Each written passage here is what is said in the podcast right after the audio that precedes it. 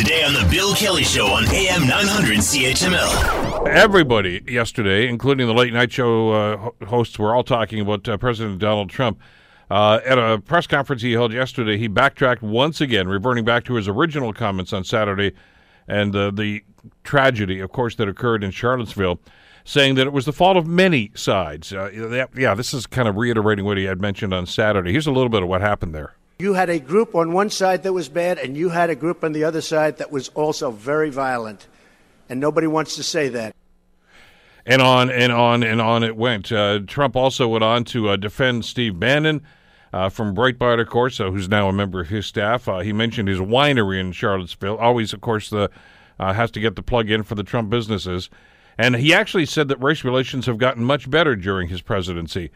Um, it had some people shaking their heads, uh, many people condemning Trump for his comments and for his characterization of the people that uh, uh, were affected. Uh, still no mention, by the way, of course, of, of the terrorist attack. And although he def- tried to defend himself once again, it just went on and on and on.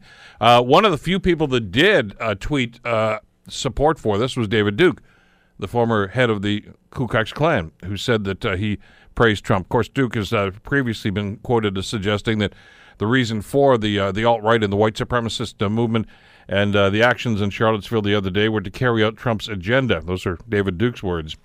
Let's bring George Breckenridge into the conversation, retired political science professor at McMaster University. George, thank you for the time. It's good to have you with us on the program today. Oh, that's fine, Bill. Yeah. Uh, I, I, I, I'm lost for words to try to describe what, what we see here. Yeah. Uh, I know there was criticism of Trump for not getting in on this and not condemning uh, neo-Nazism and white supremacy. It took him what 48 hours to get into that. He read a prepared statement after that. Yeah. Uh, that got tossed out the window yesterday. What were you thinking as you were watching this yesterday?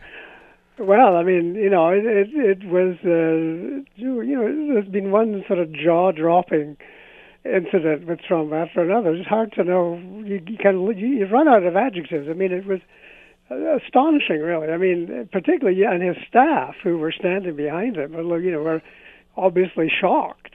And you know, he wasn't supposed to be doing any of this. You know, they've been trying to rein him in, and the statement he made on the Monday was clearly, as somebody said, it was like a hostage. You know, reading a hostage note. You know, he clearly was unwilling. You know, unwilling to do this. So he sort of unleashed uh, or became unhinged, and just the whole thing came flooding out. And so, the, if you like, the real Donald Trump, you know, what he really feels about all of these things is very clear, and it's it's really quite astonishing. Well, and therein lies, I, I think, the greater concern here. Uh, because the staff were saying, yeah, we didn't think he was actually going to make any off the record com- right. or off the cuff comments. Right. Uh, so they're saying, well, he went rogue. It's not that he went rogue; it's what he said. He well, he was right. speaking from the heart. Absolutely, I think you know this. This is clearly his. You know what he, how he responds to what happened in Charlottesville, and the fact that he sees no, that he's willing to make a kind of a moral equivalency between. I mean, the, the Charlottesville. What was really alarming about Charlottesville? I mean, there've been all kinds of demonstrations and whatnot, people protesting the removal of the Confederate statues. That's one thing, but to see these these neo Nazis you know, giving Hitler salutes and with these torchlight parades and all the and the slogans and all and the anti-Semitic stuff coming out again, all the apparatus that you know, if you, we've watched you know historic films of the Nazis in Germany in the 1930s, it really was quite alarming. The scale of it as well. You know, it wasn't just a, a little bunch of guys.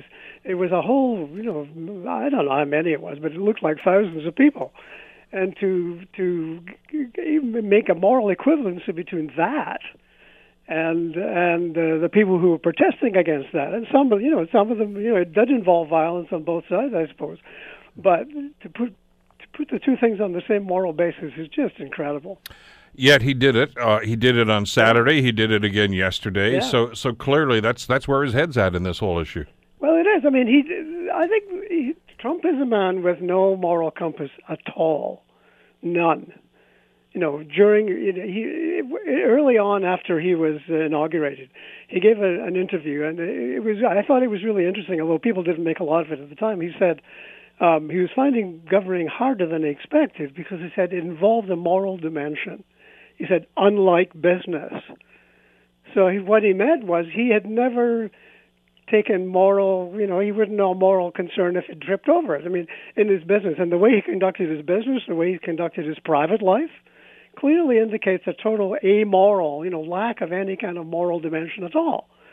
And so that's who he is. He simply doesn't get why people are so horrified to see these neo Nazis marching like that. Want to hear more? Download the podcast on iTunes or Google Play and listen to The Bill Kelly Show weekdays from 9 to noon on AM 900 CHML.